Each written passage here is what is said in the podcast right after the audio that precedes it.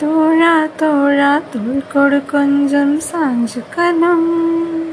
சே, என்ன பாட்டில் ரெண்டாப்போ படிக்கிறப்போ ஸ்கூலில் நடந்த சிங்கிங் காம்படிஷனில் பாடி ஃபஸ்ட் ப்ரைஸ் வாங்கி தந்த பாட்டு இந்த பாட்டு. ஏங்க நீங்கள் ஒரு சிங்கரா, சொல்லவே இல்லை அப்படின்னு கேட்குறது என் காதில் விழுது.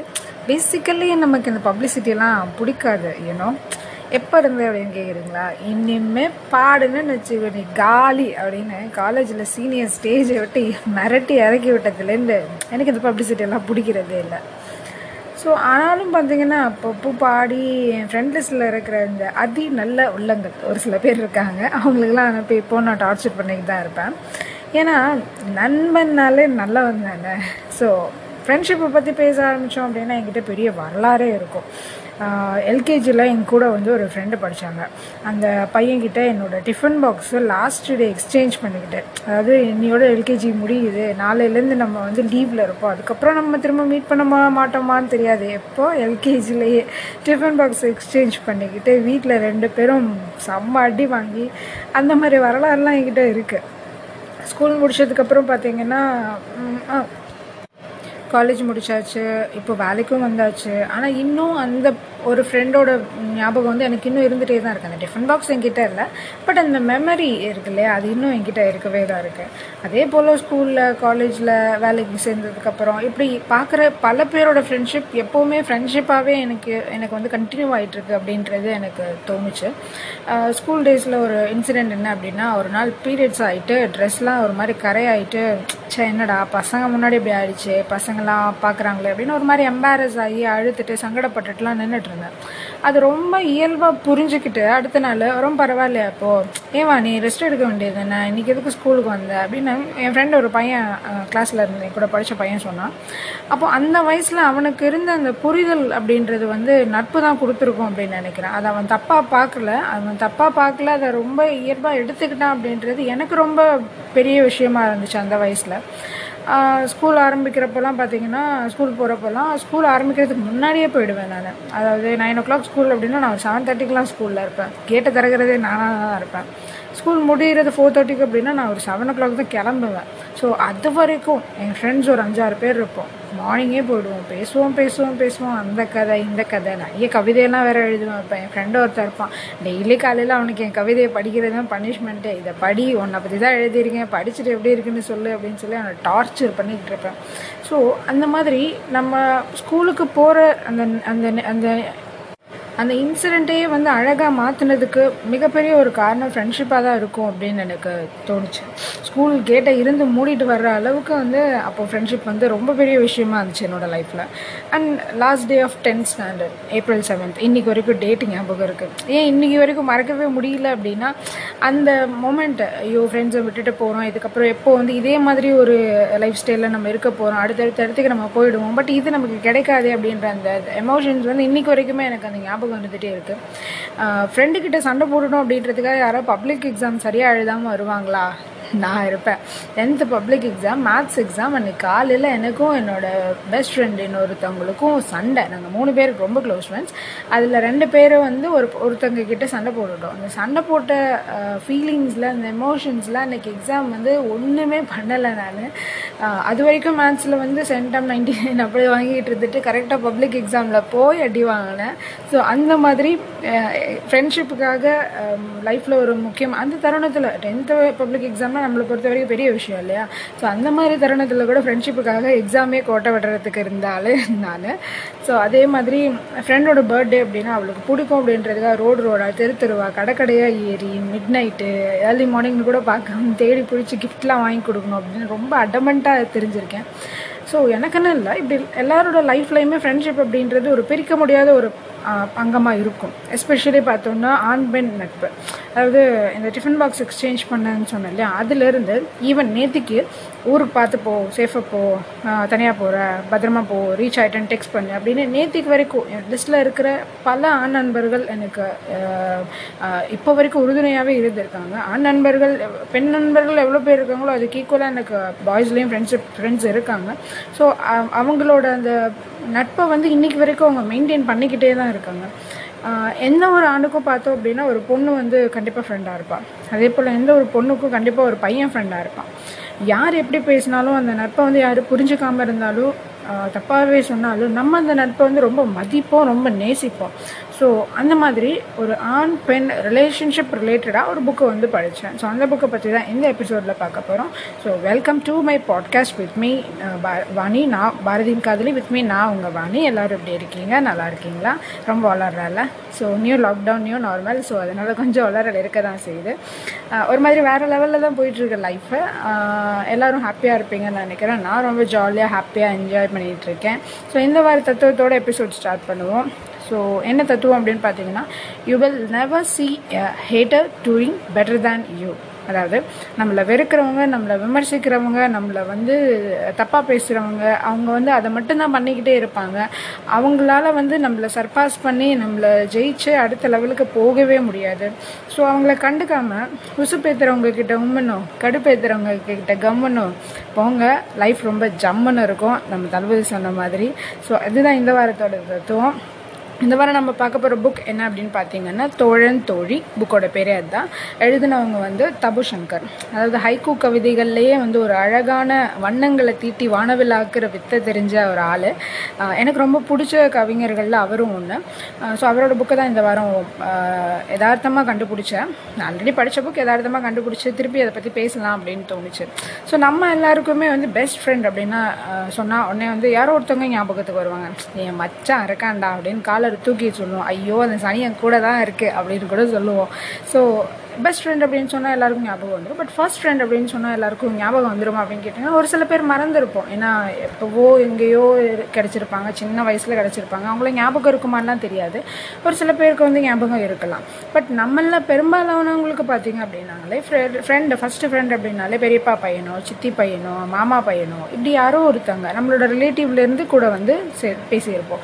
அவங்க இப்போ வரைக்கும் நம்மளோட ரிலேட்டிவாகவும் இருப்பாங்க, நம்மளோட ஃப்ரெண்டாகவும் வந்து நம்மக்கிட்ட கண்டினியூ பண்ணிகிட்ருப்பாங்க. Cousin by relation but friend by emotion அப்படின்ற மாதிரி நம்ம ரொம்ப அழகாக சொல்லிப்போம். ஸோ அந்த மாதிரி நமக்கு கிடைச்ச முதல் ஃப்ரெண்ட் ஒரு ரிலேஷனாக கூட இருக்கும். அதுக்கப்புறம் தான் நம்ம ஸ்கூலில், காலேஜில், ஒர்க் பிளேஸில் இப்படி நம்ம புது புது மனுஷங்களை சந்திக்க சந்திக்க நம்மளோட நட்போட வட்டம் வந்து நமக்கு பெருசாக போய்கிட்டே இருக்கலாம். ஸோ ஆண் பெண் அப்படிங்கிறவங்க நட்பை பற்றி நம்ம எவ்வளோ பேசினாலும் அது எவ்வளோ புரிஞ்சுப்பாங்க இங்கே அப்படின்றது நமக்கு தெரியாது. ஃபார் எக்ஸாம்பிள், நம்ம வந்து ஒரு 10 வருஷத்து ஃப்ரெண்டாக கூட இருப்போம். பட் நம்ம ஒன்றா சேர்ந்து போகிறோம் அப்படின்னாலே அது தப்பாக தான் பார்ப்பாங்க, தப்பாக தான் பேசுவாங்க. அதுக்காக வந்து நம்மளோட நட்பை வந்து நம்ம வந்து விட்டு கொடுக்கணும் அப்படின்றது அர்த்தம் கிடையாது. இந்த கவிதை புக்கில் வந்து ஒரு கவிதை சொல்கிறாரு, ஒரு ஹைக்கூ. என் தோழி என்று உன்னை காட்டுகிறேன், என்னை யார் என்று அறியட்டும் இவ்வுலகம். அதாவது இவனோட ஃப்ரெண்டா, இவளோட ஃப்ரெண்டா, அப்போ நல்ல பையனாக தான் இருக்கும் அப்படின்னு நமக்கு ஒரு ஈஸியாக ஒரு சர்டிஃபிகேட் கொடுத்துருவாங்க இல்லையா? ஸோ அந்த மாதிரியான ஒரு ஃப்ரெண்ட்ஷிப்பாக வந்து நான் வந்து உன்னை பார்க்குறேன் அப்படின்ற மாதிரி சொல்லியிருக்காரு. ஸோ அடுத்த கவிதையில் என்ன சொல்கிறாரு அப்படின்னா, முதல் முறையாக உன்னோடு கைகோர்த்து நடந்தேன் ஆப்பிள் மரங்களற்ற ஏதேன் தோட்டத்தில், ஆதாலும் ஏவாலும் இல்லாத ஆணும் பெண்ணுமாய். அதாவது ஒரு பையனோட பொண்ணு கைகோர்த்து நடக்கிறது அப்படின்றது வந்து அது அப்பா பொண்ணுக்காக இருக்கலாம், அண்ணன் தங்கச்சிக்காக இருக்கலாம், லவ்வர்ஸாக இருக்கலாம், இப்படி ஏதோ ஒரு ரிலேஷனில் அது வந்து நடக்கும். இந்த எந்த விதமான ரிலேஷன்ஷிப்போ எமோஷன்ஸோ இல்லாமல் ரொம்ப பிளாங்காக க்ளீனாக கையை கோர்த்து நடக்கிறதுன்றது வந்து ஃப்ரெண்ட்ஷிப்பில் தான் மேக்ஸிமம் நடக்கும்னு நினைக்கிறேன். தப்பாக இது சரியா, நம்ம என்ன பண்ணிகிட்ருக்கோம் அப்படின்ற மாதிரி எதை பற்றியுமே யோசிக்க தேவையில்லாத ஒரு நிகழ்வுகளில் இதுவும் ஒன்றா இருக்கும் அப்படின்னு நான் நினைக்கிறேன். ஸோ ஒரு ஆசை இருக்கும், எந்த ஒரு பர்பஸுமே இருக்காது, நமக்கு சும்மா ஊரை சுற்றிக்கிட்டு இருப்போம். நடுராத்திரில் எனக்கு வெளில போகணுன்னு ரொம்ப ஆசையாக இருக்கும். ஸோ அந்த மாதிரி நிறைய பொண்ணுங்களுக்கு அந்த ஆசை இருக்கும். மிட் நைட்டில் ட்ராவல் பண்ணணும், வெளியில் வந்து இருக்கிற அந்த உலகத்தை வந்து நடுராத்திரியில் பார்க்கணும். ஆனால் நம்மளுக்கு அந்த ஆசை வந்து நிறைவேறாது. ஸோ இந்த மாதிரி ஆசை இருக்கிற பல பொண்ணுங்க வந்து அவங்களோட பெஸ்ட் ஃப்ரெண்ட்ஸ் யாரோ ஒருத்தவங்க கிட்டே கேட்டுட்டு அதை வந்து நிறைவேற்றிப்பாங்க. ஃப்ரெண்ட்ஷிப்பில் பார்த்தோம் அப்படின்னா, இன்றைக்கி மீட் பண்ணியே ஆகணும், ஐயோ இன்றைக்கி பார்க்கவே முடியல, ஒன்று நான் ரொம்ப ஃபீல் பண்ணுறேன், இப்படிங்கிற மாதிரியான எந்த ஃபீலிங்ஸுமே வந்து ஃப்ரெண்ட்ஷிப்பில் இருக்காது. இன்றைக்கி இல்லாட்டி என்ன, நாளைக்கு பார்த்துக்கலாம், நாளைக்கு இல்லாட்டி நாளைக்கு பார்த்துக்கலாம், எங்கே போகுது கழுது, நம்ம கிட்ட தானே இருக்க போகுது அப்படிங்கிற மாதிரி ஒரு அண்டர்ஸ்டாண்டிங் இருக்கும் கண்டிப்பாக ஃப்ரெண்ட்ஷிப்பில். அடுத்து ஒரு கவிதை சொல்கிறாரு, 5 நிமிட காலதாமதத்திற்கு 50 மன்னிப்புகள் கேட்க தேவையில்லை நட்பில். ஒரு 5 நிமிஷம் லேட் ஆகிடுச்சுன்னா கூட லவ்வர்ஸ்கிட்ட பயங்கரமாக சண்டை வரும். சாரி கேட்கணும், ஒரு 50,000 தடவை சாரி கேட்கணும், ஏதாவது கிஃப்ட் வாங்கி கொடுக்கணும், கன்சோல் பண்ணணும், இப்படி நிறைய இருக்கும். பட் ஃப்ரெண்ட்ஸுக்குள்ளே பார்த்திங்க அப்படின்னா 2 மணி நேரம் லேட் ஆனாலும் எருமை மாடை எவ்வளோ நேரமாக நிற்க வைக்கிற, அவ்வளோதான் ரியாக்ஷன். அதுக்கு மேலே ஒரு ரியாக்ஷனுமே இருக்காது. ஸோ அதே மாதிரி அடுத்த கவிதையில் ஒன்று சொல்கிறாரு, உன்னை மகிழ்விக்கவும் பொய் சொல்வதில்லை, உண்மையை சொன்னால் கோபம் கொள்வாயோ என்றும் பொய் சொல்வதில்லை, ஒரு பொய்யும் தேவையில்லை நட்புக்கு. இது ரெண்டுமே இருக்கும். லவ்வில் பார்த்தோம் அப்படின்னா அழகாக இருக்காங்களோ இல்லையோ, அழகாக இருக்கே அப்படின்னு வந்து பொய் சொல்கிற மாதிரி தான் இருக்கும். எங்கே உண்மையை சொன்னால் திட்டுவாளோ, ஃப்ரெண்டு கூட வெளில போனேன் தம் அடித்தேன் அப்படின்னு உண்மையை சொன்னால் திட்டுவாளோ அப்படின்றதுக்காகவும் நம்ம பொய் சொல்கிற மாதிரி இருக்கும். பட் ஃப்ரெண்ட்ஷிப்பை பொறுத்த வரைக்கும் இது மாதிரி எந்த பொய்யுமே தேவையில்லை. உண்மையை சொல்லிட்டு போயிடலாம். உண்மையை சொன்னால் விட்டு போடுவாங்களோ, நம்மளை தப்பாக நினச்சிப்பாங்களோ, எங்கே நம்மளை வந்து வெறுத்துருவாங்களோ அப்படின்ற மாதிரி எந்த ஒரு விஷயத்தை நினச்சி நம்ம பயப்பட தேவையில்லை. அது ஃப்ரெண்ட்ஷிப்பில். ஃப்ரெண்ட்ஷிப் அப்படின்றது ஒரு கவிதை மாதிரி. அப்படின்றது எப்படி சொல்கிறாருன்னா, தோழன் என்பவன் மரபு கவிதை, தோழி என்பவள் புதுக்கவிதை. ஸோ ரெண்டுமே வந்து ஒரு விதவிதம் வேறு விதமான கவிதையாக இருக்கலாம். பட் ரெண்டுமே கவிதை அப்படிங்கிறது ரொம்ப அழகாக சொல்லியிருப்பார். இன்னொரு கவிதை, இது நிறைய பேர் வந்து நீங்கள் ஃபீல் பண்ணியிருந்திருப்பீங்க. காதலியோடு பேசுகையில் தோழி மகிழ்கிறாள், தோழியோடு பேசுகையில் காதலி முறைக்கிறாள். ஸோ அந்த பொசசிவ்னஸ்ன்னு இருக்கும் இல்லையா, அவங்க கூட பேசாத, இவங்க கூட பேசாத, ஏன் அவங்கக்கிட்ட பேசுகிற. ஃப்ரெண்ட்ஷிப்லேயும் பொசசிவ்னஸ் இருக்கும், என்னை விட யாரும் உனக்கு பெஸ்ட் ஃப்ரெண்டாக இருந்துடக்கூடாது அப்படின்ற மாதிரி ஒரு சின்ன ஒரு பொசசிவ்னஸ் இருக்கலாம். பட் லவ்வர் அளவுக்கு அந்த ஒரு பொசசிவ்னஸ்னால சண்டை வர அளவுக்குலாம் பெரிய ஒரு பொசசிவ்னஸ் கண்டிப்பாக இருக்காது. அடுத்ததான் எனக்கு பிடிச்ச ஒரு ஹைகோ என்னென்னா, என் வருங்கால மனைவியிடம் நான் வரதட்சணையாய் கேட்கப் போவது உன் நட்புக்கு ஒரு தடையில்லா சான்றிதழ் மட்டுமே.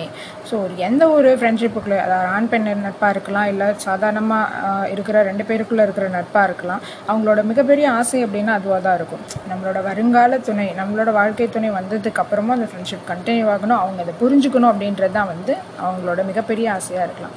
அடுத்ததாக ஒரு கவிதை சொல்லியிருக்காரு, இது எனக்கு ரொம்பவே பிடிச்சிருந்துச்சு.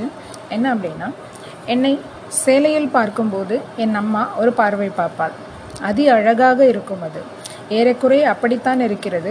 நான் சேலை உடுத்தி இருக்கும்போது நீ பார்க்கும் ஸ்நேக பார்வை. இதை விட வந்து தெளிவாக வந்து ஒரு பையனோட பொண்ணோட ஃப்ரெண்ட்ஷிப்பை வந்து எக்ஸ்பிளைன் பண்ண முடியாது. ஒரு அம்மா நம்மளை வந்து எவ்வளோ ஒரு ஆதுரத்தோடு, எவ்வளோ ஒரு பாசத்தோடு, எவ்வளோ ஒரு அன்போடு பார்ப்பாங்களோ, அதே ஒரு பார்வை தான் ஃப்ரெண்டுக்கிட்டேயும் இருக்கும். அந்த பார்வை இருக்கிற எல்லாருமே, அந்த பார்வை யார்கிட்ட இருக்கோ அவங்க நம்மளோட ஃப்ரெண்டாக தான் இருப்பாங்க. அவங்கள வந்து அவங்கக்கிட்ட நம்மளோட இருக்கிற ரிலேஷன்ஷிப் வந்து தப்பான ரிலேஷன்ஷிப் அப்படின்ற மாதிரி கிடையவே கிடையாது. அண்ட் லாஸ்ட்டாக ஒரு கவிதை, உன் மடியில் தலை வைத்து படுத்துக்கொள்ள வேண்டுமென்ற ஆசையை நான் உன்னிடம் சொன்னதில்லை, ஆனாலும் நான் வயிற்று வலியால் துடித்த ஒரு நாளில் நீ அந்த ஆசையை நிறைவேற்றினாய். நான் மறக்க நினைக்கும் வழி நாட்களில் மறக்க நினைக்காத நாள் அது. ஸோ நிறைய பொண்ணுங்களுக்கு அந்த மாதிரி ஒரு ஆசை இருக்கலாம். ஒரு பையன்கிட்ட அந்த அன்பு கிடைக்கணும் அப்படின்ற மாதிரி ஆசையாக இருக்கலாம். அதுக்காக வந்து இப்போ இருக்கிற சில உறவுகள் இருக்கு இல்லையா, அந்த பாய் பஸ்டி, கேர்ள் பஸ்டி, அந்த மாதிரி ரிலேஷன்ஷிப்பெல்லாம் நான் இங்கே இன்க்ளூட் பண்ண விரும்பலை. ஒரு பையனுக்கும் பொண்ணுக்குமான அந்த ஒரு புரிதல், அதுதான் வந்து ஒரு அழகான நட்பு. அந்த ரிலேஷன்ஷிப் புரிஞ்சவங்களுக்கு இந்த கவிஞர் சொன்ன ஹைகோக்களோட அர்த்தம் ரொம்ப அழகாக புரிஞ்சிருக்கும். நான் எதை மென்ஷன் பண்ண வர்றேன் அப்படின்றதும் கண்டிப்பாக புரிஞ்சிருக்கும். ஸோ ஃப்ரெண்ட்ஷிப் அப்படின்றது ரொம்ப ஒரு அழகான ஒரு உணர்வு. ஆணுக்கும் பெண்ணுக்கும் இருக்கிற அந்த ஒரு அண்டர்ஸ்டாண்டிங் உள்ள ஃப்ரெண்ட்ஷிப் அப்படின்றது இன்னும் ரொம்ப அழகானது. அதை வந்து பாய் பெஸ்டி, கேர்ள் பெஸ்டி அப்படின்ற நேமில் இப்போ வந்து அதை வேறு மாதிரி மாற்றுறது அப்படின்றது வந்து ஃப்ரெண்ட்ஷிப்புக்கும் அழகில்லை, அது லவ்வுக்கும் அழகில்லை. ஸோ புரிஞ்சுப்பாங்க எல்லாரும், கூடிய சீக்கிரம் புரிஞ்சுப்பாங்க. அதை பற்றி நம்ம பேச தேவையில்லை. ஸோ ஒரு நல்ல ஒரு புக்கை வந்து திரும்ப ரீகேப் பண்ணி பார்த்தேன். ஸோ கண்டிப்பாக எல்லாருமே அந்த புக்கை படிக்கணும். புக்கோட நேம் வந்து தோழன் தோழி. ஸோ கண்டிப்பாக படிங்க, எப்படி இருக்குது அப்படின்றத சொல்லுங்கள். ஸோ நெக்ஸ்ட் எபிசோடில் வேறு ஒரு ஜேர்னலில் வேறு ஒரு புக்கோடு நான் உங்களை மீட் பண்ணுறேன். Until then, it is tata, bye bye from Vani.